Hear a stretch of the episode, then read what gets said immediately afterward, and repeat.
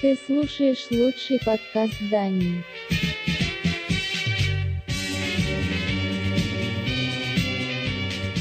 Музыкальная милиция.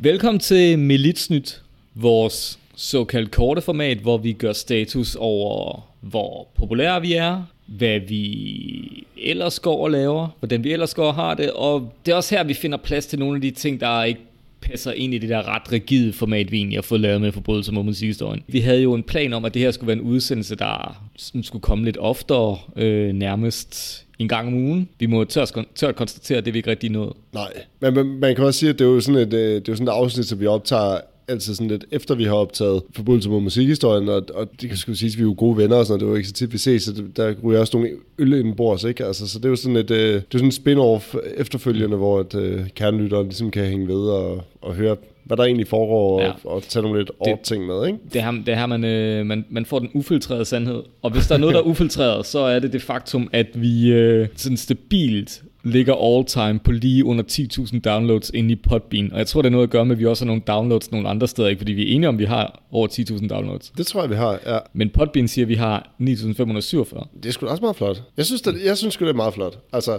Når man, når man tænker på, altså, altså vi har jo ikke nået nogen former for statsstøtte, og vi er heller ikke rigtig nogen venner, altså vi er ikke engang givet at være med i nogen andres podcast, så vi ligesom kunne få noget opmærksomhed. Altså alt, alt hvad vi jeg får... tror at sige, at ret skal være ret. Vi er jo heller ikke sådan rigtig blevet inviteret til at være med i andres podcast. Nej, nej, men jeg, jeg siger bare, altså vi er jo heldige at have venner, som altså, Bjarke, der nogle gange sådan en del af vores podcast, Ej, det er selvfølgelig rigtigt. ud af ja, et godt hjerte og så videre, men der var, jeg skal lige sige, Bjarke, så der var Kino.dk podcast, så det, det må jo sige at være et sted, en platform, som har et, et, et noget Ja. større reach end vores, ikke? han er også noget mere seriøs. Ja, Men det, det kan være, skal have Bjarke med i vores podcast, hvis vi vil lave noget filmanmeldelse på et tidspunkt, noget være. musikfilmanmeldelse. Det kunne faktisk være ret grineren. Så Bjarke, den har den gået til dig. Hvis du har lyst til at være med til, altså man kunne godt pitche filmen til, hvad vi, hvad vi så skulle se. Jeg har nogle, jeg har nogle forslag. Headbang i hovedlandet. Headbang i hovedlandet, øh, Drømmefanger om Justify Rebellion. ja, En helt ny dokumentar, den er virkelig, virkelig vild, hvis man gerne vil se, hvad der foregår ude i Slagelses øh, såkaldte heavy rock miljø. Det er den nye headbang i hovedlandet, de ved det bare ikke selv. Ja, må- måske det også kunne være sjovt at se en film som Spinal Tap, som vi jo elsker, at få sådan lidt et sådan filmkender-greb på den.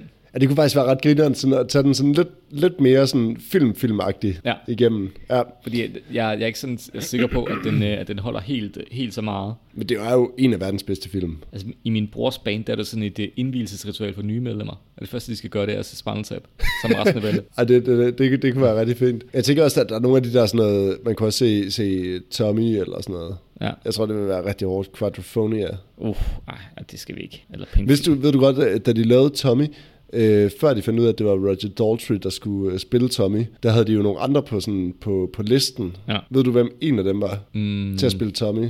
nej. Ray Charles? Nej, nej, tæt på Steve Wonder.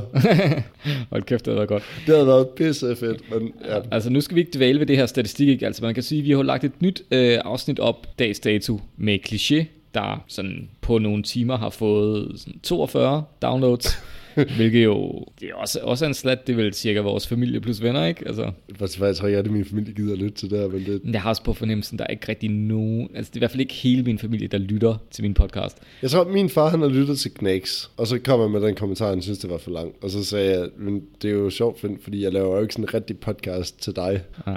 Jeg laver podcast til rigtig mange andre også. Men det er også fordi, jeg, Eller jeg, jeg, jeg, mest føler- af alt, så laver jeg jeg kommer ud af sådan en jeg er semikunstnerisk familie, ikke? og jeg har jo nogle gange den, den følelse af, at altså, hvis bare nogen har, har lavet en demo eller medvirket i en forestilling, ikke? Altså, så er det jo en, en begivenhed, som alle sådan, skal deltage i, og alt skal lyttes, og man skal sådan, scanne mediebilledet for at se, hvad der er beskrevet om det. Jeg, jeg føler lidt, at det bliver forbigået i tavshed, at jeg udgiver den her podcast for, sådan, for store dele af min øh, nære omgangskreds. Jeg ved ikke, om jeg sådan siger et eller andet grimt om din familie, men de kommer også ud fra et sted i Jylland, hvor det der med podcast, det er måske, sådan, det måske druknet lidt i flow radio stadigvæk. Ej, mine forældre har sgu en DAB-radio, Og for satan. men den er svær at koble andre devices til. Det ja. vil jeg sige. Så sådan noget med at gå ind på Spotify for eksempel, det, den, er, den, er, den er svær, den er Men, hård. men, men måske skal man ikke for langt. Jeg er sgu heller ikke sikker på, at min kone hører vores podcast.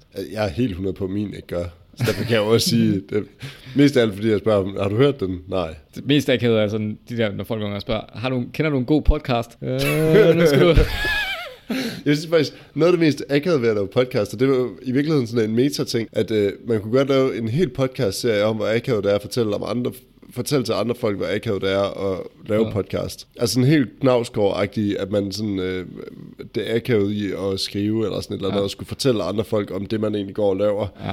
Fordi at det bliver ret hurtigt sådan en, nå, du er sådan en podcaster. Ja. Og jeg havde, jeg, havde, jeg havde en chef en gang, han, han så det ligesom, jeg kunne lige så godt have været modeblogger eller sådan noget. Ja, det kan godt lide, du podcaster sådan, sådan underforstået, det er noget, du gør, fordi det er på mode. Altså, det er bare sjovt at se, at på 10 år, hvor langt det egentlig er rykket, og nu er det sådan en måde, hvor at det her podcast er noget, som er sådan meget, det er noget, alle gør, altså. Det var også derfor, at vi gør det. Det var, der det var også, fordi... derfor, det var også derfor, man har fået det ry. Altså, folk siger altid, at der er flere podcasts, end der er lyttere. Det er også okay. Altså, jeg synes jo, at alle, der lytter til podcast, skal jo selvfølgelig også have sit podcastfilter på og sige, at der er jo ikke nogen redaktion, når vi laver noget som helst, så vi kan jo sådan set bare slippe afsted med at sige hvad som helst. Der er jo ikke nogen, der sådan korrigerer det som sådan, og derfor, det er jo, men det er jo op til lytteren selv at skulle kunne navigere i det, ikke? Altså, ja, så, sige, det, det, det, er jo ikke nødvendigvis bedre, at det er DR, der sidder og, og redaktion. For skal, skal være helt ærlig, så har vi jo den fordel, at vi lige præcis skal være ligeglade med sådan noget med, altså hele de der klassiske journalistiske kriterier, sådan noget med, hvorfor siger I det her, hvorfor, hvorfor snakker I ikke, interviewer ikke nogen af dem, der er med? Kunne I ikke lige få en ekspert ind og sige noget om det? Altså for, fordelen er, at man kan styre i virkeligheden styre, hvad podcasten handler. I teorien styre, hvad podcasten handler om meget skarpere, når du ikke skal tage de der hensyn. Og der er vi jo også bare børn af Radio 24 ikke? Det er jo det, vi er inspireret af. Vi har jo ikke, vi har jo ikke sat, sat os ned og lyttet til P6 Beat eller Peter og tænkt, åh, oh, nu var jeg lige ved at falde i søvn over den morgenflade igen. Skal vi ikke lave noget af den stil? Jo, ja, altså man kan jo sige, det er jo et bevidst valg, at vi ikke tager folk med ind. Altså vi har sgu da ved Gud og sådan snakket om det, altså i forbindelse med musikhistorien regi, om det ikke kunne være meget sjovt at sådan indkalde vidner eller et eller andet. Men det jeg tror sgu også, hvis jeg skal være helt ærlig, det vil blive lidt akavet. Altså, det kunne godt være, jeg kunne godt se i en anden regi, måske af musikmilitsen, at det kunne være meget sjovt at lave et eller andet sådan mere reportageagtigt, eller, eller, eller, øh, eller interview. Bare, eller bare sådan, sådan et, et interviewformat, det kunne vi sagtens gøre. Men, men nu tilbage til de her tal, ja, fordi nå ja. For det, der er interessant, er, altså vi har jo, jeg kan godt forstå, at vi har 42 downloads indtil nu i dag, når vi har lagt et nyt afsnit om, ikke? Mm-hmm. Med kliché i øvrigt, og jeg har ikke fået modtaget dødstrusler endnu. Men det er sgu lidt vildt, Men altså. hvis jeg går forbi uh, Lars Bjørnstræde, hvis jeg går forbi Floss, så tror så jeg, jeg så er jeg færdig. Ja, ja. ja. Der, der, du har ikke en chance der. Ja, men det der er vildt, det er, at vi i går havde 27 downloads. Vi, vi lavede ikke noget i går, vel? Nej, det må være nogen der har været inde, eller det kan selvfølgelig også være en eller anden øh, bot, et eller andet skummelt sted, der bare sidder og henter, henter vores podcast ned, fordi at... Øh, Enten det, eller så har vi fået en ny kernelytter, der bare har hoppet på det. Der. Ja, det er, jo, det er jo selvfølgelig det, man håber, håber lidt. Øh, men, når, men for nu at tale om, øh, om nogle af de andre ting, vi, vi har talt om tidligere i det her segment, så er det, det er måske værd at kigge på, øh, hvordan, hvordan det egentlig ser ud med vores ratings i iTunes. Åh oh, gud. Vi, øh, vi var tidligere efterspurgt nogle gode anmeldelser inde i uh, Apples podcast. Mest fordi vi lå ned og havde sådan 2,2. Ja, altså det, det, det man lærer alle steder, det er, at hvis du, altså i virkeligheden skal du helst have et snit på fem rent. Altså man kan sige, ligesom, lidt ligesom dit møde. Når du først har mistet den, kan du aldrig få den igen. Har du først fået en negativ anmeldelse, kan du aldrig komme op på 5 i snit. Men vi er oppe på 36 vurderinger, og vi har et snit på, synes jeg, pæne 4,0. Det er okay. Til sammenligning, altså Your Favorite Band Sucks har i Danmark et snit, og det er jo en podcast, vi sådan skal ikke være nogen hemmelighed, vi er lidt inspireret af. Altså, de har et snit på 3,5 eller sådan noget. Men ved du hvad, jeg tror også måske, at uh, Your Favorite Band Sucks, de provokerer flere, end vi gør. Ja. Men det er, også, det er også fordi, jeg tror, der er lidt mere sådan, den er måske også lidt mere sådan uh, one-track pony, end, end vores, ja. trods alt alligevel. Og, og man, man, kan sige, jeg vil gerne sige tusind tak til alle, der har været inde og giver os en god anmeldelse. Når man kigger i statistikken, kan man se, at der er utrolig mange, der giver os fem stjerner. Og så er der alligevel, man kan se, at der er en pæn slat, der også har givet os en stjerne. Og et eller andet sted synes jeg, det er ret positivt, at man enten er sådan fem stjerner eller en stjerne. Altså, jeg synes, det er ret fedt, hvis man har lyttet til sådan en podcast-serie, dagen og givet den en stjerne. Ja.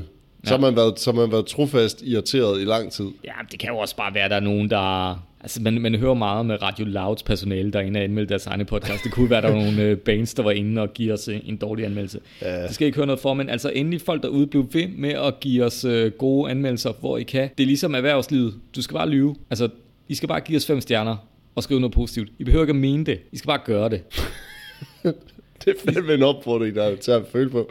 Altså, den der idé, man har om, at internet er sådan et ærligt sted, hvor folk kan sige deres ærlige mening, og man læser det, det passer ikke. Jeg, jeg tror egentlig, jeg har det sådan lidt, det, det er faktisk lidt vigtigt, hvis man gerne vil synes, at andre folk også skal lytte til vores podcast, ja. så er det faktisk vigtigt, at man bare går ind og giver det fem stjerner, selvom man måske kun synes, at den er tre stjerner værd, fordi hvis man giver den tre stjerner, så kommer den ikke ud over rampen ja. overhovedet. Lige præcis, og vi har, vi har jo ikke den platform, der hedder DR eller Radio Loud. Vi har, vi har kun øh, os selv og vores egne sådan, det skal siges, vi kender jo andre sådan amatør, amatørpodcaster, der er langt bedre til at promovere deres ting, altså bruger, bruger mange flere ressourcer og langt dygtige, altså vi er luddogne med det der. Helt Så vildt. vi har brug for jer selv.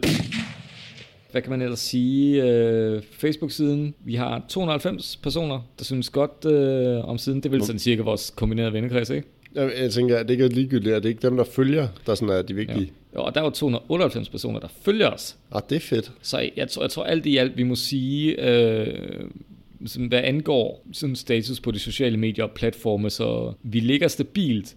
Jeg føler ikke rigtigt, at vi er tæt på et eller andet break, men jeg tror altså, vi er, vi er nødt til at komme ind i nogle andres Ved du podcast. hvad, jeg synes, jeg, synes, jeg synes du skal på, du skal på sådan et Facebook-kursus. Ja, Men du er jo kraftigt så pisse dygtig. hvad med TikTok? TikTok. Ja. Ja. Arto. Sikker chat. Forbrydelser mod musikhistorien på højhuset. Jeg har nogen til at fortælle om, at jeg havde nogle, øh, nogle venner i det oceanske metalmiljø. Sådan, De kom fra Viborg i øvrigt, og lidt pussy, at, det, at de var så glade for Rudi Frederiksen, der er jo fra Herning. De fik jo fremstillet sådan nogle Rudi Frederiksen badges, hvor der stod Rudi is innocent. det hedder med vildt. Så vidt status på platforme og sociale medier. Giv os fem stjerner, en god anmeldelse. Fortæl jeres venner, mor, kærester, elskerinder om podcasten. Musikalne militia. Nu skal vi til et øh, nyt segment i Militsnyt, som vi har valgt at kalde Dinosaurnyt. Og det handler ikke om, om de rigtige dinosaurer, selvom det fylder, tror jeg, meget af vores hverdag på grund af vores børn. Ja, det er jo sindssygt, mand. Der er dinosaurer allerede hjemme hos os. Ja, altså min, min søn, han, han kan flere dinosaurnavne på latin, end jeg sådan nogensinde har været nær at kunne. Det, det er ikke helt der, vi er. Altså, vi, det er sådan shufflet lidt mellem øh, rummet og, og sådan planeter og satellitter, og ja. så dinosaurer, så mammutter. Men når vi siger dinosaurnyt i den her sammenhæng, så mener vi jo rockdinosaurer. Fordi det er, jo, det er jo det, vi helst vil høre om. Altså alle de der nye musikstjerner og så videre. Jeg vil ikke sige, at vi ikke har et forhold til det, men vi er sgu også rimelig ligeglade. Men altså, men rockdinosaurer, altså vi ved jo, det er et område, der kommer til at ske sindssygt meget for de næste år. Ikke? Fordi vi er jo regnet ud, Jeppe, Mm-hmm. at rigtig mange af dem kommer til at dø lige om Det lidt. er da helt vildt. Jeg vil godt lige sige her, at dengang jeg var en ganske ung teenager og begyndte at gå til koncerter, og vi snakker sådan slut 90'erne på det tidspunkt, der var der, hvis man skulle ind og se nogle virkelig oldies but goldies, så tog jeg ind og så Uriah Heep og Deep Purple og sådan nogle bands. Og på det tidspunkt, der kan jeg huske, at når man så kom hjem fra sådan en koncert, og man læste anmeldelser af det, så var det jo sådan noget, om den 55-årige uh, øh, Ian Gillan uh, står stadig med stramme læderbukser og giver den gas og sådan noget, velvidende, at han var mega gammel på det tidspunkt, ikke? Altså sådan, det, også i sådan anmelderregi, at han var fandme gammel, ikke? Men øh, det sjove det er jo, at øh, hvis man ser anmeldelser i dag af bands, hvor at, øh, at forsangeren for eksempel er 55, så er det mere sådan ren undtagelsen. Ja. Og de der dinosaurer, som Ian Gillan og sådan noget, de er der jo fucking stadigvæk. De er bare langt op i 70'erne og spiller Ja. stadigvæk shows. Indslaget lige nu skal heldigvis ja. handle om øh, nogle dinosaurer, der stadig er i live. De fleste af dem. Nemlig et band, der står vores hjerte. Altså, nogle af dem sidder jo i fængsel på grund af besiddelse af børneporno. Ja, det, tror, det, det, det kan vi måske komme ind på, fordi at, øh, det skal handle om øh, Manowar. Manowar. Og det Manowar, øh, det er jo et band, der, hvad kan man sige, som alle andre rockbands, så deres primære indtægtskilde er turnéer. Jeg vil måske våge den påstand og sige, at deres primære indtægtskilde er merch-salg til turnéer. Ja, det er, jo, det, er jo, det er jo en fin blanding, hvor man tænker, at i de her corona, coronatider, der må bands jo finde andre indtægtskilder og andre måder at komme ud på. Og Manowars, kan man sige, åndelige leder, ubestridte leder Joe DiMaggio, han har fundet en anden vej ud til sit publikum. Han har lavet en, apropos podcast, den hedder Words of Power with Joe DiMaggio, og introen lyder sådan cirka sådan her.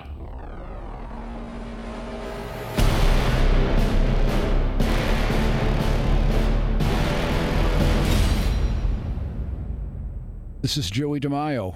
Welcome. You're listening to Words of Power, brought to you by Valhalla Studios NY.com. Ja, sådan, sådan starter det. det. Det der er interessant for mig med den her podcast, det er, og jeg, jeg vil sige, jeg er ikke kommet ned i den endnu, men man fornemmer lidt på introen, at det ikke bare er en podcast, der handler om musik og manuer som sådan. Det er sådan set bare udgangspunktet. Pointen er, at der er rigtig mange, siger Joe DiMaggio, der har bedt ham om at lave den her podcast, fordi at han er så utrolig klog at lytte til. Så jeg forestiller mig, at der også, der er også noget sådan hjælp til selvhjælp i det her så man kan blive motiveret af at høre, hvad Joe DiMaggio egentlig har at sige til en. Så jeg vil sige, det glæder jeg mig utrolig meget til. Man kan, man kan se på podcasten, at den, sådan, kan man sige, det klassisk for podcast har, har haft en fin start med sådan udgivelser sådan cirka hver uge fra november til december i 2020. Siden har det ligget lidt stille. Det kunne være, hvad ved jeg, mikrofonen er gået i stykker, der kunne være alle mulige ting, der gjorde det. Det kunne også være, at han måske ikke... Øh, Der måske ikke var så meget materiale. ikke rigtig givet at gøre mere ved det. Men det, hvad, hvad, hør, altså, hvad, hvad ligger iTunes rating på på den der? Ah, det er et godt spørgsmål. Ah, den, den er fem rent, selvfølgelig. Selvfølgelig, jamen, altså, Men de der anmeldelser, det er jo så i Danmark ikke. Så det er de danske Manowar-fans. Der er en vurdering fra en uh, Jan S. Nielsen, der skriver fem stjerner. Great show. Sådan en stærk arms emoji. Really interesting to listen to. Joey DeMaio is so inspiring.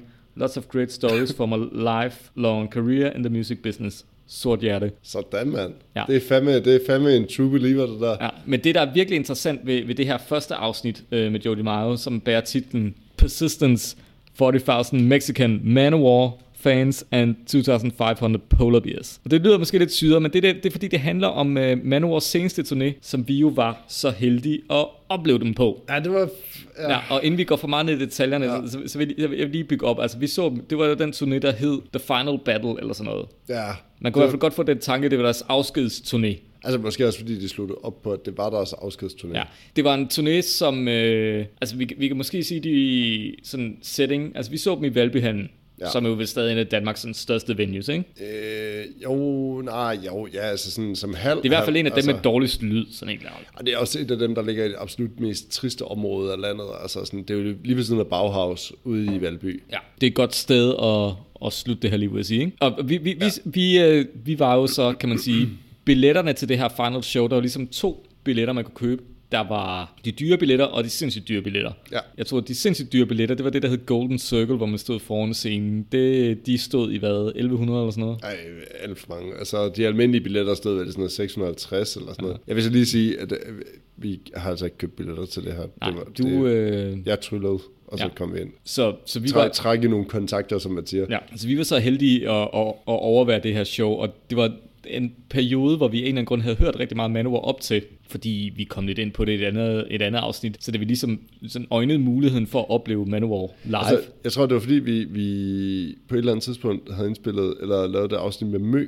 Ja. Mø eller Manowar. det er rigtigt. Og, og det var ligesom det, der sådan ansporede til, at sådan, fuck, hvad er Manowar i virkeligheden? Det, Ja. ja. det er jo et vanvittigt projekt. Altså, både Ja. ja. muligheden så sådan en, en mandag april dag. Ja, det var, det var utroligt smukt. Altså, jeg, igen, jeg vil gerne styre oplægget meget, meget, øh, meget Ja. skarpt her, men jeg vil, det- godt, jeg vil godt komme ja, lidt ind det. på, øh, på nogle af de omstændigheder, du nævner op til, fordi man kan sige, den her turné var jo ramt af nogle uheld op til. Force majeure, kan man sige. For det første var der jo sket det, at den sædvanlige guitarist, øh, Carl Logan, der virkelig hedder et eller andet pols navn, sad fast øh, indespærret i fængsel hjemme i South Carolina for besiddelse af børneporno hvilket i sig selv var lidt, en lille smule uheldigt. Så de var nødt, de havde fået en guitarist ind fra, tror jeg, et brasiliansk Manowar øh, coverband. Ja. Øhm, så havde de også fået en ny trommeslager med, og det, ham der med overskæg er jo død for lang tid siden, Scott Columbus, ikke?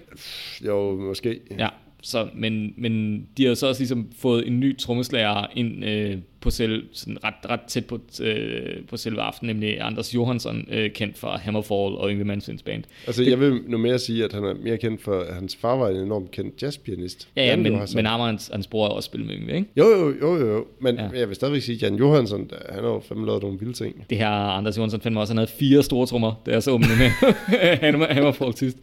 Men altså, jeg vil sige, at det var meget fedt, det der med sådan at have en af sådan, uh, landets, altså Sveriges sådan, største jazzpianister, og hvad, hvad gør sønnen? Han går ud og spiller metal, og ikke bare metal, men sådan noget virkelig bøvet metal. Ja. For at vende tilbage til podcasten, den, den handler, øh, som tit måske antyder, handler det jo lidt om, tager udgangspunkt i deres, øh, de spillede en, en stor koncert uden for Mexico City for deres mange meksikanske fans. Og så får man et lille indblik i, hvad det egentlig, sådan en Manowar-tur og sådan en Manowar-produktion, hvad der egentlig går ind i det. Og jeg vil egentlig overlade det til Jody Mayo selv og fortælle ikke bare om det sådan rent logistiske i at sætte en Manowar-tur op. Du skal, der er noget crew, der skal logeres ind på et hotel, og der er nogle, noget udstyr, der skal køres i nogle lastbiler. Sådan nogle ting, man ikke tænker på som en helt almindelig fan. Hvor- Hvordan, hvor svært det egentlig er at lave sådan en koncert, ikke? Mm. Det er ikke bare, du møder op med, med din skuldertaske, og så plukker ind, altså. Der, der skal nogle ting til. Ja.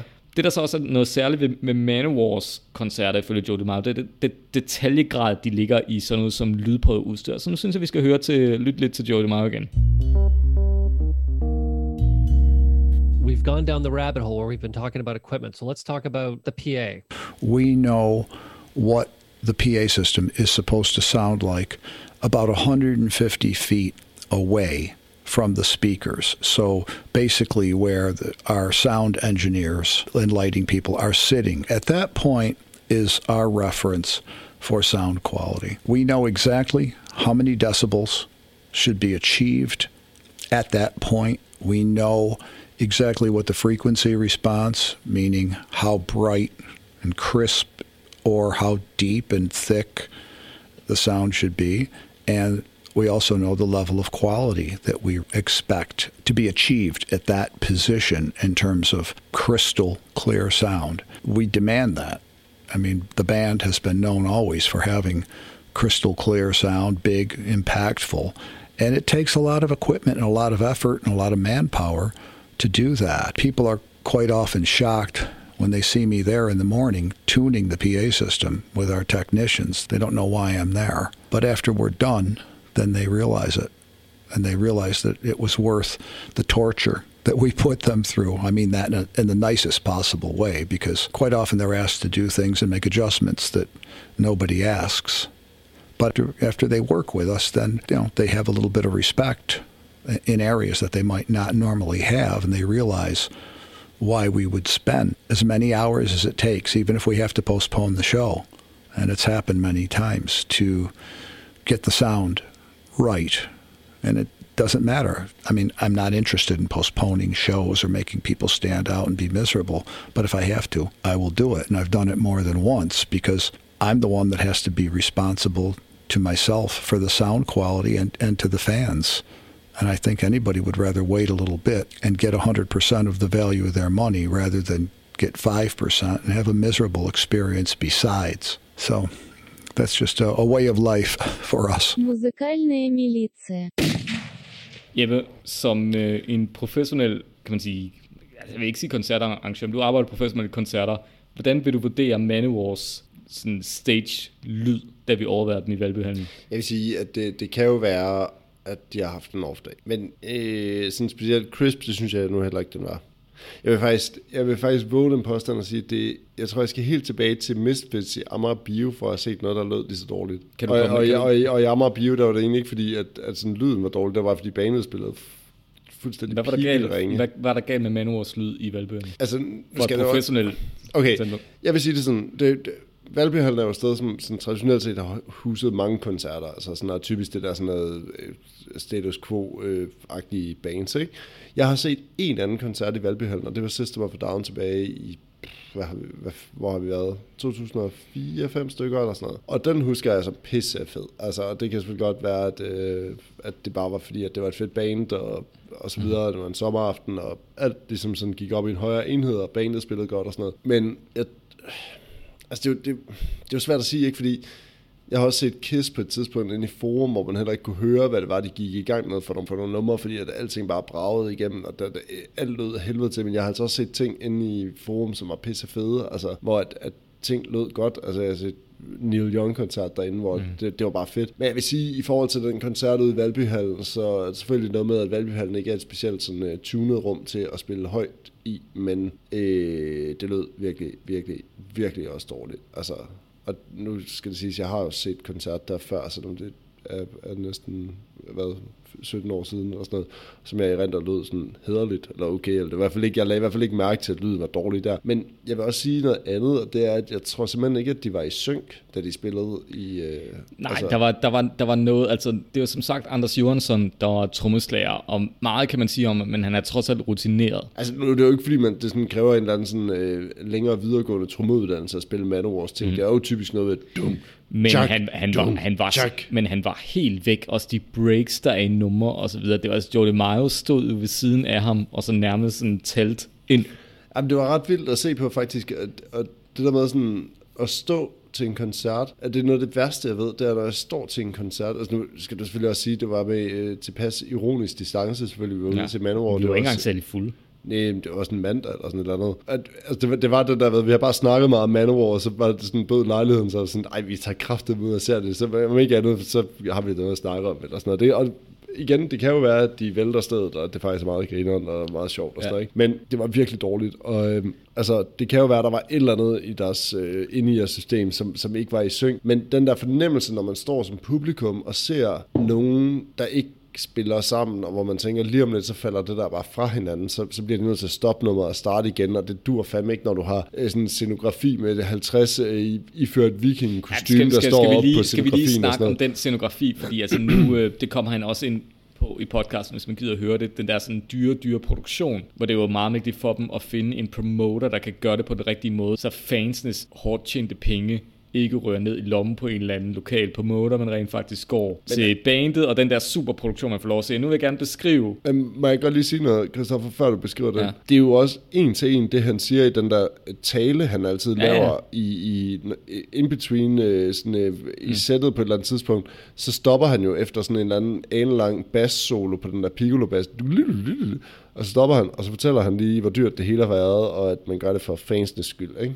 Okay, bandet, der lige har taget minimum 700 kroner for at høre. Ja, ja, hvor en, hvor en t-shirt, altså en t-shirt koster 350 kroner. ja. Så er der også Manowar-logo på, ikke? Men, men den der produktion, ikke? jeg ved ikke, altså, har du nogensinde været i Astrid Lindgrens vært i Vimmerby? Nej, men jeg kan godt forestille mig, at det så ud Jeg har været der forskellige gange. Der er, der er sådan forskellige scenografier for Astrid Lindgrens eventyr bygget op. Blandt andet Mattisborgen, hvor der bliver spillet øh, sådan Ronja Røverdatter teater øh, nogle gange om dagen, ikke?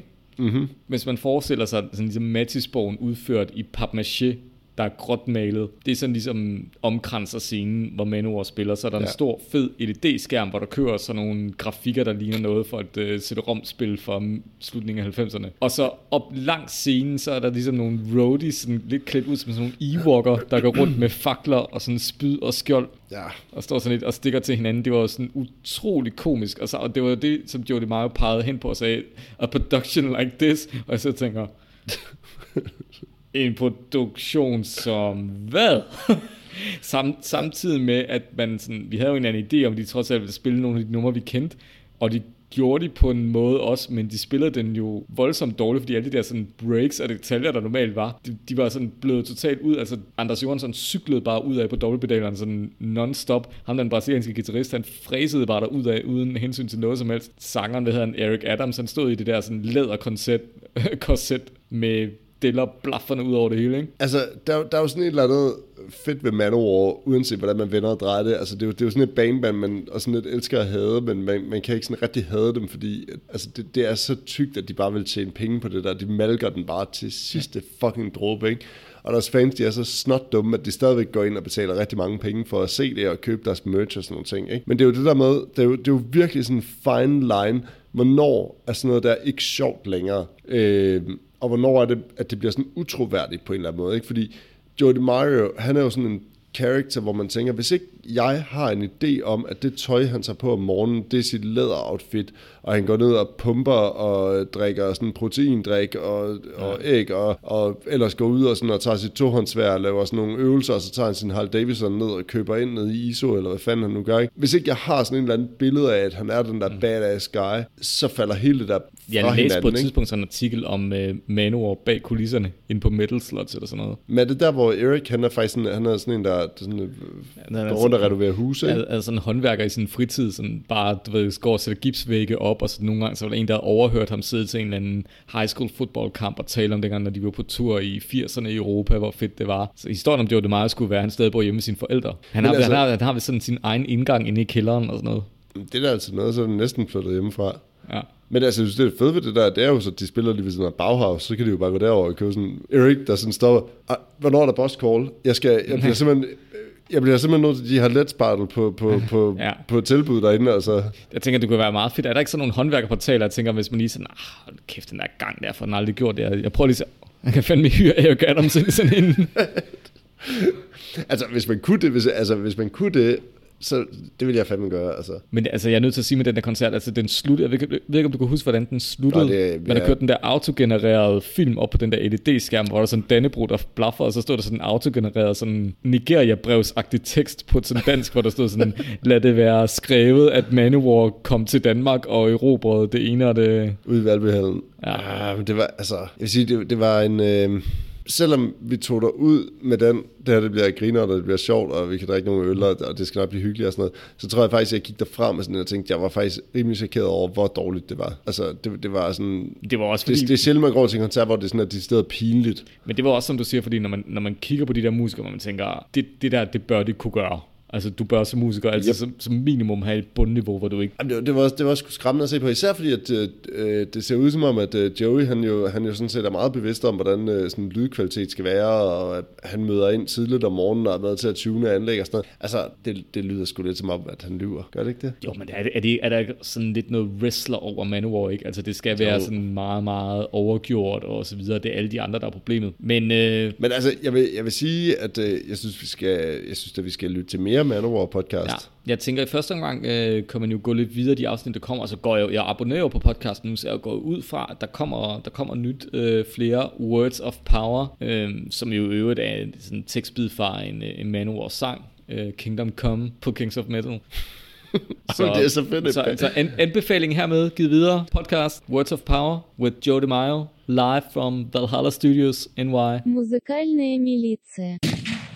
Så er vi nået til det segment, vi har kaldt, øh, valgt at kalde en plade fra fortiden. Og i dag har jeg fundet en plade frem til Jeppe, der... Jeg tror ikke, jeg lyver, når jeg siger, at det er den første plade, jeg overhovedet kan huske fra min barndom. Det er Meatloaf's Battle of Hell plade, der blev udgivet i, tror jeg, 1977, hvis indspillet i 1975. Og jeg kan stadig huske, hvordan jeg sådan, som helt lille dreng på måske to år lå på min forældres øh, lejlighedsgulv på Øresundskollegiet, kiggede op i loftet og forestillede mig den der fatale motorcykeltur, der bliver beskrevet i titelnummeret Bad Out of Hell. Jeg kan huske, min mor fortalte mig, hvad den egentlig handlede om, en der kørte på motorcykel og kørte galt. Og det var som om, at den viden i kombination med musikken gjorde, at for den dag, der vidste jeg, at for mig skulle musik altid være episk storladen og havde, havde sådan en indbygget tragedie i sig. Og det tror jeg i virkeligheden har forfulgt mig siden. Og på samme måde kan man også sige, at Battle of Hell-pladen altid nok lidt for mig har stået som en eller anden standard ledestjerne i det musik, jeg ellers har hørt. Men det skal jo ikke handle om, hvordan jeg har det med Battle of Hell. Det skal handle om, hvordan Jeppe har det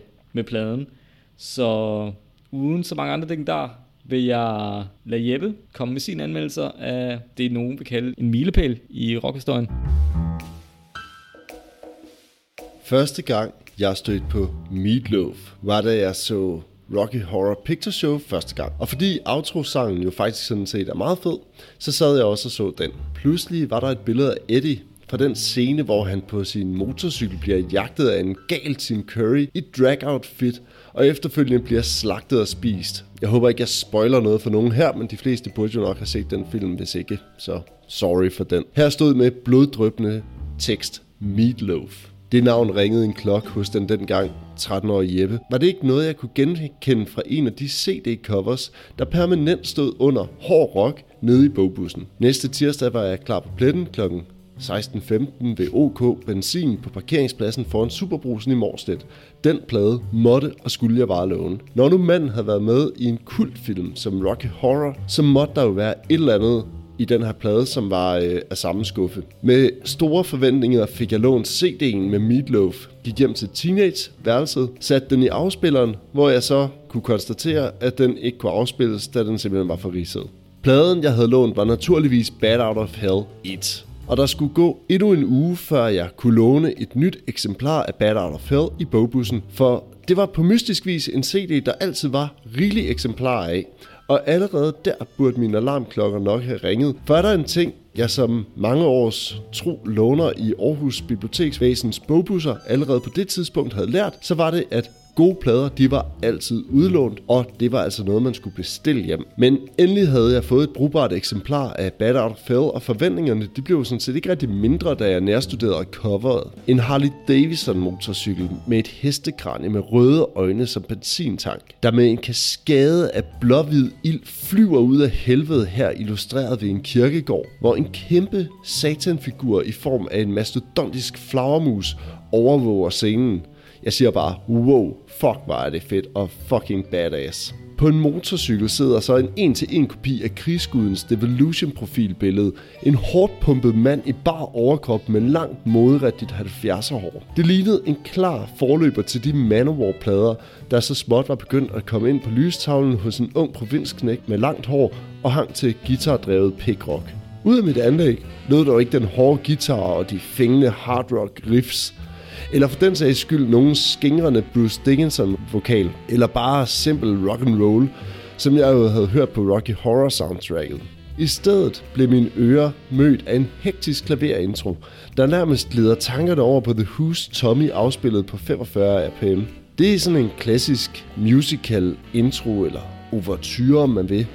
Herefter glider nummeret over i ren Bruce Springsteen Thunder Road cover fra pladen Born to Run, der blev udgivet i 1975, og altså mens Bad Out of Hell stadig ikke var indspillet. Og det er nok måske i virkeligheden her, at min 13-årige jeg bare har opgivet, slukket for anlægget og sat Made in Japan på i stedet for. Ved et 2021 genlyt er det ikke meget ovenstående, der som sådan egentlig har ændret sig. Mine minder, de ligger så langt tilbage, at jeg faktisk ikke rigtig kunne huske, at jeg egentlig havde hørt Battered og of Hell-pladen. Og jeg er måske i virkeligheden i tidens løb kommet til at tænke, at den plade jo måske egentlig var ret fed. Chokket var derfor cirka lige så stort for mit 35-årige jeg, da de første toner brager ud over mit anlæg. Min første tanke er, det kan sgu da ikke passe. Og min anden tanke er, hvad fanden foregår der her? Musikken, den kan vel bedst betegnes som sådan noget prog-rock musical opera, der bare mest af alt lyder som en langtrukken B-version af samtlige samtidige Bruce Springsteen-plader, men hvor bossen alligevel altid har haft sådan en, et ret fint touch for sådan at bruge sit orkester og variere instrumenteringen og arrangementerne, så gør Jim Steinman det stik modsatte ved at lave et instrumentarrangement, der er så lydmættet, at selv de stille passager bliver alt, alt, alt for meget. Læser man lidt op på sagerne, så lader det jo også til, at det er mere held end forstand, at Battle Out of Hell overhovedet blev til noget. Før nævnte Steinman havde den her idé om en futuristisk nyfortolkning af Peter Pan i en rockmusical version. Og det er nok her det første og største spørgsmål i virkeligheden melder sig. For jeg kan egentlig måske godt forstå, at pladeselskaberne var lidt tilbageholdende med at understøtte projektet, da optagelserne til de første skitser begyndte i 74-75. De har nok tænkt nogenlunde sådan her. Jamen Steinman, Peter Pan, det er jo sådan en ung, spændstig preteen karakter, der lever på Ønskeøen, hvor han kæmper mod kaptajn Klo, så din Peter Pan-figur skal altså spilles af en stærkt overvægtig mand, der er i, her i 1975-76 er tættere på de 30 end på de 20 år, og som i øvrigt ikke rigtig har gjort sig bemærket for andet, end at spille en birolle i en på det tidspunkt obskur B-films musical, der vel knap nok havde fået premiere endnu. Han skal altså altså drøne ud af helvede på en kæmpe motorcykel i et eller andet øh, fatalt motorcykeluheld eller hvad. Musicalen blev som sagt ikke til noget på det her tidspunkt, og pladen var over tre år om at blive indspillet, da de konstant stødte på problemer i forhold til økonomien. Først i 1977 udkom pladen, selvom alle på Epic og underselskabet Cleveland International Records angiveligt havde musikken og forgæves forsøg, havde forsøgt at få skrinlagt projektet. Pladen den blev heller ikke ligefrem modtaget med jubel eller hurraråb fra det amerikanske publikum, men som man siger, den der venter på noget godt, venter jo sjældent forgæves. For pludselig, ud af ingenting, voksede der en hype op om pladen, primært i det engelske publikum faktisk. Og gennem de næste år, så fløj den til tops, og er sidenhen blevet en af de bedst sælgende albums nogensinde. Selvom Aarhus Kommunes biblioteker jo nok har stået for en stor del af indkøbene, så er det nok alligevel kun en forsvindende lille promille af en promille, der må tilskrives de erhvervelser. Faktisk har den her plade solgt over 50 millioner eksemplarer. Og det vil sige, at delte man det salg ud over den samlede danske befolkning, vil det sige, at hver borger i Danmark skulle have ca. 8,5 eksemplarer af Bad Out of Hell stående i deres reol. Alle borgere. Så altså en husstand som min, hvor vi er fire, skulle altså have 34 eksemplarer stående. Så tænk lige over det, mens du ser på din nabos familie, og tænk, at de også har den stående i mange, mange, mange eksemplarer. Din fætter, kusine, oldemor, pædagogen i dagsinstitutionen, buschaufføren og din frisør har den alle stående i 8,5 eksemplarer. Det er så mange plader, at man faktisk ikke rigtig kan begribe det. Det er helt åndssvagt mange plader. Faktisk er den kommercielt set kun overgået af Thriller med Michael Jackson og Back in Black med ACDC.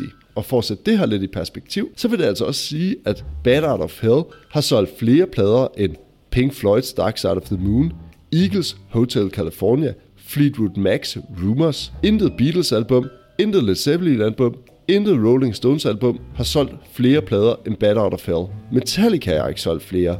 Springsteen, ABBA, Dire Straits, Guns N' Roses, Madonna, og listen den fortsætter sådan set bare, har ikke solgt flere plader af en enkelt plade end Bad Out of Hell. Så tænk over, at den faktisk i rundetal har solgt dobbelt så mange plader som de her plader. Britney Spears, Baby One More Time, Simon Garfunkel's Bridge Over Troubled Water, Prince, Purple Rain. Det er jo sindssygt, når jeg er sikker på, at det er de færreste, der sådan lige on the top of their head kan nævne hvad det egentlig er for nogle numre, der ligger på den plade. Og det er sgu nok også de færreste, der egentlig kan nynne noget fra den. Så vil jeg til enhver tid hellere huske Meatloaf for den fede skuespiller, han sådan set er. Og gense Meatloaf i rollen som Eddie i Rocky Horror Picture Show, eller i den uforglemmelige rolle som Big Bob i Fight Club, hvor en barmfærd Meatloaf langer flade ud. Det vil jeg meget hellere udsætte mig selv for, end at sætte Bad Out of Hell på min pladespiller igen.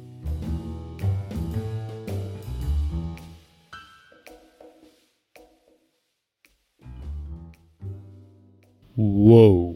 Det er jo altid interessant at høre et fuldstændig andet take på en plade. Jeg tror, jeg vil starte med at sådan stille nogle, øh, komme med nogle kommentarer til nogle af de ting, du siger. Ja, Det der med, at de har brugt mange år på at indspille den, der tror jeg, jeg har hørt en anden historie. okay. Jeg tror, jeg har hørt, at det sådan set gik okay. Det tog selvfølgelig lidt tid at indspille den, blandt andet fordi, som du siger, den startede som en musical. Så tror jeg, der skete det, at de fik uh, Todd Rundgren ind som guitarist og producer på den, hvor det første, han gjorde, var at skære mange af de der sådan musical elementer, der var originalen i, så rigtig mange af korene blev gentaget sådan tre gange, sådan da da da da da da da da da da da da da da da da da Altså, så tror jeg, de fik ham ind til ligesom at lave en mere sådan rocket popproduktion, trods alt. Okay. Det er også ham, der har lavet den der motorcykellyd på gitaren og så videre. Så tror jeg, der skete det ganske rigtigt, at den ligesom røg på hylden, og de ikke rigtig ville udgive den. Og så endte de med at udgive den sådan midt i, at punken var stor, og så stik mod alle odds, blev den så alligevel kommercielt hit. Jeg synes bare, det der er vanvittigt ved det, er, at det blev et kommercielt hit, for jeg kan måske godt sådan se, at den havde et eller andet loophole på det tidspunkt, at man sådan tænkte, okay, hvis den sådan kommer i røven af en Tommy og Jesus Christ Superstar, og sådan lidt, det der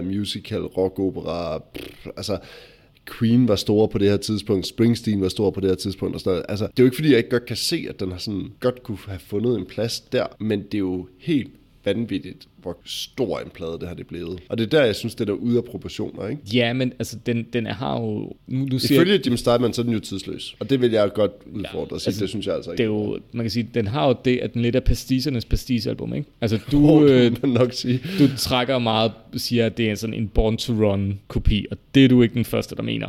Det er jo også understøttet det faktum, at Roy Bittan spiller klaver på den, og Max Weinberg spiller trommer, som jo begge er medlemmer af øh, East The Street Band. East Street Band. Jo, det er jo sådan set ligegyldigt. Det handler jo ikke så meget om, det er dem, der spiller. Det, er jo, det, det Men- men, handler det- jo også men- om en lyd og Men, et arrangement, men, ikke? men, men, men, men to ting i det. Altså for det første tror jeg arrangementet, jeg tror i høj grad, det er Todd Rundgren, der har stået for det. Altså som jeg i hvert fald har hørt de dokumentarer, jeg har set om den plade, så var det i høj grad ram- ham, der ligesom gik ind og skar igennem på nogle ting, fordi Jim mm. Steinman måske var en lille smule tosset. I forhold til det der med at sige, at det er en Born to Run, altså jeg kan godt se, at der er nogle gentagelser i det, men den er, der er også andre ting, den trækker på. Altså sådan nummer som You Took the Words Right Out of My Mouth, altså det er jo bare Phil Spector pastis. Jo, altså det... Jo, jo, altså... Og derudover, Jo. jo. altså Bruce Springsteens plader, ikke? Det er jo ikke fordi, at han har opfundet sin egen sound. Altså han laver sådan set også bare sin egen Sam Cooke pastis på Born to Run. Og, Nå, jo, altså, jeg, der er jo forskel på, om man så gør det mere eller mindre øh, sådan obvious, om hvordan, hvilket take man så har på det. Det er jo fint nok at være inspireret af andre, det må man jo godt være. Det er jo ikke, det er jo ikke ulovligt som sådan. Altså. Men når jeg igen, som jeg også siger her, jeg synes, der er meget stor forskel på, hvordan Bruce Springsteen for eksempel omfavner det at lave et arrangement, og det at skrive musik for et orkester, og så den måde, Jim Steinman gør det. Fordi det der med sådan, øhm, jeg ved ikke, om du nogensinde har hørt Concerto for Group and Orchestra med Deep Purple, for eksempel. Det er, Nej. det er den der John Lords øh, sådan, øh, koncert øh, ting, hvor at de så mm. er det en af de første gange, hvor sådan et rytmisk orkester spiller sammen med et symfoniorkester, og det sådan er skrevet af en, en musiker, som er, eller en rockmusiker skriver en symfoni til et symfoniorkester, men så med det, det rockorkester. Ikke? Og det man bare meget tydeligt kan høre, det er, at John Lord er jo, øh, var jo god til at, at skrive mm. musik på den måde, sådan orkestermusik, men, men der er noget med instrumentering, som er off, altså i forhold til den måde, han bruger symfoniorkestret på. Ikke? Det er sådan lidt alle knapper mod øst hele tiden, ikke? og den der variation, der sådan er i det at kunne bruge et helt symfoniorkester, den findes ikke. Og det er lidt på samme måde, jeg har det med Jim Steinman, som den store forskel i forhold til Boston. Det er, Bruce Springsteen, han bruger sit orkester sådan aktivt i sådan at skabe vari- variation, tage ting fra, tage ting på. Når hans saxofon kommer ind, så er det fordi, at der skal være et klimaks. Når jeg hører Bad Out of Hell, så er det mere, at det er alting, der er på hele tiden. Og så er jeg med på, at der er sådan er variationer i, hvor mange instrumenter der er på, og sådan noget, men det er stadigvæk bare utroligt lydmættet. Det er sådan, værdierne for de enkelte instrumenter, den går simpelthen bare ikke op. Det, det, det bliver for meget at lytte tror, til. tror du ikke? også, det er fordi, at du ikke er et, et musical-menneske, ikke? Det er jo ikke for en værd. Det, Du- ej, det vil jeg du- sgu ikke mene. Altså du- sådan, jeg, jeg der var vokset op med, altså sådan, med musical som sådan, og, og sådan, men, men de der Altså, da, sådan... du, du, du, har, du har vokset op med Jesus Christ Superstar, Ja, fordi ja. ham for Deep Purple er forsanger på det, men altså har du hørt Andrew Lloyd Webber for eksempel? Nej, ikke andet det jo- end Jesus Christ Superstar. Altså. det, er jo, det er jo en del af genren, og det, der gør Battle of Hell interessant som plade, er jo netop det der med, at du har sådan et helt hold af personer, der kun har skrevet musik og lavet musicals. Ikke? Du har en Meatloaf på vokal, altså du har en Jim Steinman, der også kun kommer fra den der verden, og så har du det der clash med de der, jo i virkeligheden nogle af de største musikere i 70'erne, ikke? altså musikere for Eastwood Band, så Ron Grant var jo også en kæmpe stjerne. Ikke? Øhm, Men hvad er det, du helt præcis synes, der er forskellen på det her, altså når du, øh, når du sabler hernede, for eksempel? Altså, den, for mig at se, er der ikke den kæmpe store forskel. ej, jeg synes sangen er bedre. Nå, jo jo, altså, men, men, i, men i hele opdraget med det. Altså sådan at sige, at vi har noget musical, eller vi har nogle rytmiske musikere, eller for den sags skyld også Jesus Christ Superstar, var det ikke der på den udgave med, med Ian Gillan, er det vist, er det ikke Joe Corres backing band, der spiller på den? Altså, hvor der har man jo også clashet på en eller anden måde, ikke? Det er bare mere sådan musical, musical. Ja, men, jeg, men jeg tror, du var fat i noget, altså det var noget, der var oppe i tiden, ikke? Altså Queen lavede ikke A Night of the Opera, bare fordi de syntes, det var en fed titel. Det var også fordi deres ambition med musikken var jo også at lave musical og opera musik, hvilket det, det vel egentlig også er, ikke? Jo. Hvis du tænker over det. Øh, jo, jamen altså, øh, Queen kunne lige så godt have været på min liste her over ting, som også var, de også ville være inspireret af, ikke? Jeg tror, Man kan sige, det, det er der, hvor jeg synes, at Out of Hell er håbløst tidstypisk. Og i forhold til, lad os bare sige Queen for eksempel, så er det jo fuldstændig vanvittigt, at den her plade står så meget, altså der er en eller anden underlig diskrepans mellem, at alle Queen kender alle fandme. mm, Alle har et forhold til Queen og sådan noget. Og det kan selvfølgelig godt være, at vi lever lidt i en forkert tid til sådan for alvor sådan at, at se, hvor stor en impact havde Bad Out of Hell i virkeligheden. Det kan også være, at vi lever lidt i det forkerte land. Det kan godt være, at den ikke har været så stor i Danmark, som den var i USA eller andre steder. Ikke? Men det er jo ikke desto mindre, så det er jo en Altså når ting sælger 50 millioner eksemplarer, og det er sådan noget som Thriller og Back in Black, der er de eneste plader, der har solgt mere, så er det en kæmpe plade, det her. Og så Jo, burde det jo være noget, som alle, altså det burde være sådan en fast repertoire, det burde være noget, som folk, selv folk, der ikke kan lide ACDC, ved, hvad det er for nogle numre, der er på Back in Black. Altså, det tror jeg sgu. Altså, og det samme med Thriller, altså, jeg tror, det er med med de færreste, som sådan har haft deres omgang med musik, sådan bare generelt, eller sådan, som ikke ved, hvad det er, der er men, men, men, på den, ikke? men tror du ikke også bare lidt, du misser appellen i A of Hell, netop fordi den er så rent svulstig, som den er. Også på de niveau, altså der er jo sådan, i hvert fald to numre Hell, hvor det kammer fuldstændig over, ikke? Hvor arrangementerne vælter ud over sig selv. Altså. Men det er jo det, jeg mener, det lyder frygteligt. jeg, jeg, men jeg synes ikke, det hele lyder frygteligt. Jeg synes også, den kan noget i, at den melder sig rent ud. At den er så rent på hele det der americana musical noget. Altså, den, Det var for meget til mig, altså. altså, den, har ingen, altså, den har ingen ambitioner om at være noget andet, end det værk, den nu engang blev. Bruce Springsteen har jo en eller anden forsmået ambitioner om at være Bob Dylan, der forfølger ham igennem hele karrieren og gør det den dag i dag. Ej, det synes jeg fandme ikke. Jo, rigtigt, men det, det hold nu kæft. Du kan jo se, at han gerne vil være Bob Dylan, ikke med håret og de der akustiske numre, mundharmonikaen. Han midt på toppen af sin karriere i 80'erne indspiller han Nebraska, fordi han gerne vil tage det ned på jorden. Det rider ham da som en mare, at han ikke bliver opfattet som den der troubadour. Jeg tror sgu, at Bruce han har det rimelig fint, der hvor han har det, altså. In the backstreets. sammen med sine venner, og The Love That Dare Not Speak Its Name. Vi må tale om uh, Born to Run en anden gang. Ja, det, det, men altså, det, er det er også fint nok, at vi, er, at vi ikke sådan er enige i uh, partout i alt det, vi foretager os her, men altså, jeg må sige, Vent til at tage en styksplade med.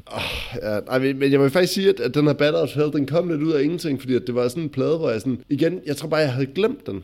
Jeg tror simpelthen ikke, altså den har bare ikke været inde på lystavlen, og de gange, man sådan har forsøgt sig med den, så har man Men det er jo også, men det er også fordi, opgivet, den, altså. den er en one-off, ikke? Altså, faktum er jo, at uh, Meatloafs karriere gik jo kun én vej, indtil Jim Steinman så forbarmede sig over ham og lavede en Out of Hell 2. Men altså, hvordan fanden kunne den gå andre veje, hvis du har solgt, lavet en plade, der har solgt til 60 millioner eksemplarer? Altså, du kan jo ikke lave noget efter det, ved mindre du sådan... Det var også det der, det gjorde, hvad det Meatloafs navn, der står på, men det er jo ikke hans plade, altså. Nej, nej, det er Jim Steinman. Altså, men jeg vil i, i, den, i høj grad sige, at det er sådan set Todd Rundgrens plade, og hvis jeg skal fremhæve noget ved den plade, hvis jeg skal fremhæve én ting, så synes jeg faktisk, at guitarlyden er sindssygt god. Den vil jeg godt give dig. Altså, men det var heller ikke, fordi, den er, altså, det var heller ikke, fordi den, mm.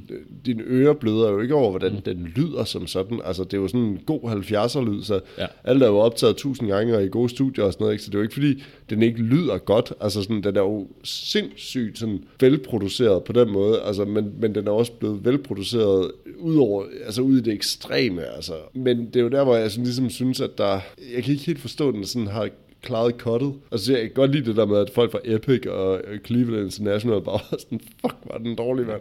Men, Altså- men, men, men, men, det er jo også, men, men det er jo det, der nogle gange er fascineret med pladebranchen, netop at man ikke kan regne tingene ud, men den er jo lidt sådan, hvad, hvad man siger, en enhjørning, ikke? En unicorn. Jeg kan bare ikke forstå, hvor det er, den har solgt plader henne, fordi det er heller ikke, fordi sådan, historien er, at den bliver fuldt op af sådan flere verdensturnéer, og Nej, nej. at der, at der sådan kommer alt muligt lige efter, og sådan noget. Det er bare sådan en, der bare står, så det er jo også derfor, at den sådan, det er jo lidt ejendommeligt i virkeligheden. Der kan man selvfølgelig have ret i, at det, det er virkelig underligt, ikke? At den bare er der, Jeg synes- men, da, men, men der er ikke noget til sådan det er at back den underligt, op, at en plade med den type sange kan appellere bredt. Nej, men jeg synes eddermame, men det er underligt, at en plade på den måde kan sælge hvad, mange, mange, mange, mange, mange flere Jo, plader, hvis- end, end hvis- lad os sige Dark Side of the Moon for eksempel, ikke? Nå, men, men den kom så også, blev så også udgivet lidt et stykke tid efter. Men måske man også, altså en historie jo også at se det i kontrast til nogle andre ting, ikke? Hvis, du, hvis den udkommer på et tidspunkt, hvor hele industrien graviterer i retning af, at nu skal det være ikke svulstigt, ikke prog, symfonisk og så videre. Ej, det gør de sgu da heller ikke i 77. Altså, der, der er der stadigvæk et stort marked for prog-rock på det tidspunkt. Ja. Det der, altså, prøv at tænke på Rush-pladerne, det er der først der, de for alvor begynder sådan at, at skyde afsted. Det er der først der i slut 70'erne. Og hvornår er det, jeg kan ikke den der Rush udenad, vel, men, men sådan en øh, 21-12-plader, det kan også der omkring 77-78, Ja, den det ligger lidt udkommer. før. Ikke? Men, men, Men- det, er, også- det er sådan set også sagen underordnet. Jeg er der med på, at der, der er dele af rock, eller der er sådan er dele af pladebranchen, som begynder at orientere sig mod mere lo-fi lyd, og, og lægger den der sådan svulstige øh, prog-lyd bag sig, men der er jo stadigvæk rigtig mange bands, som er kæmpe store på det her tidspunkt, fuldstændig uomtvisteligt at komme forbi et Queen, eller øh, hvad fanden vil jeg, Genesis, eller sådan nogle ting, ikke? Det er jo den pløjerende, at jeg også ligger den her plade, ikke? Altså, det, det er jo bare... Jeg ved ikke, har du nogensinde set, har du set den serie, der hedder Vinyl? Nej. fantastisk serie om, øh, om det her fiktive pladeselskab i, i slutningen af 70'erne, som ligesom prøver at Nå, finde det den, næste ej, nye. jeg, har godt, jeg har godt set noget om den. Det er spot on lige præcis, hvad der er, der foregår her. Ikke? Det der med at spotte, hvad er den nye tendens, men man vil i virkeligheden godt lægge sig tilbage på det gamle, fordi man ved, det sælger. Ikke? Ja. Og i øvrigt med nogle pladeselskabsfolk, som don't give a flying fuck med, hvad der er, der bliver spillet. Bare det sælger plader. Ikke? Nå, og med de ord tror jeg, vi stopper musikpolitikken denne gang. Jeg vil gerne have lov til at dedikere afsnittet og i særdeleshed et album på fortiden til Jim Steinman, der for nylig er forladt denne verden, efterladet ja. et, øh, et spor af svulstige rockplader. Men jeg godt lige sige noget. Jeg hørte faktisk lige et interview med Meatloaf om Jim Steinman, hvor at, øh, de er vist blevet forsonet. Og har faktisk vist nok egentlig været okay venner. Ja, At det er, sådan, det er en anden, det der altså, med, at de var uvenner. jeg vil nok også sige, Meatloaf, i forhold til hans musikalske karriere, skylder han jo også Jim Steinman alt, Ja. som i alt. Men altså, jeg vil stadigvæk gå den på påstand og sige, at jeg synes, Meatloaf er meget bedre som skuespiller end som musiker. Det tror jeg jo ret i, men som sagt, altså jeg vil jo fastholde, at jeg synes, det er Todd Rundgrens plade. Et kontroversielt synspunkt er slut. og så, således opmuntret siger vi tak for i dag. Men jeg mener, seriøst, jeg synes, han spiller fedt.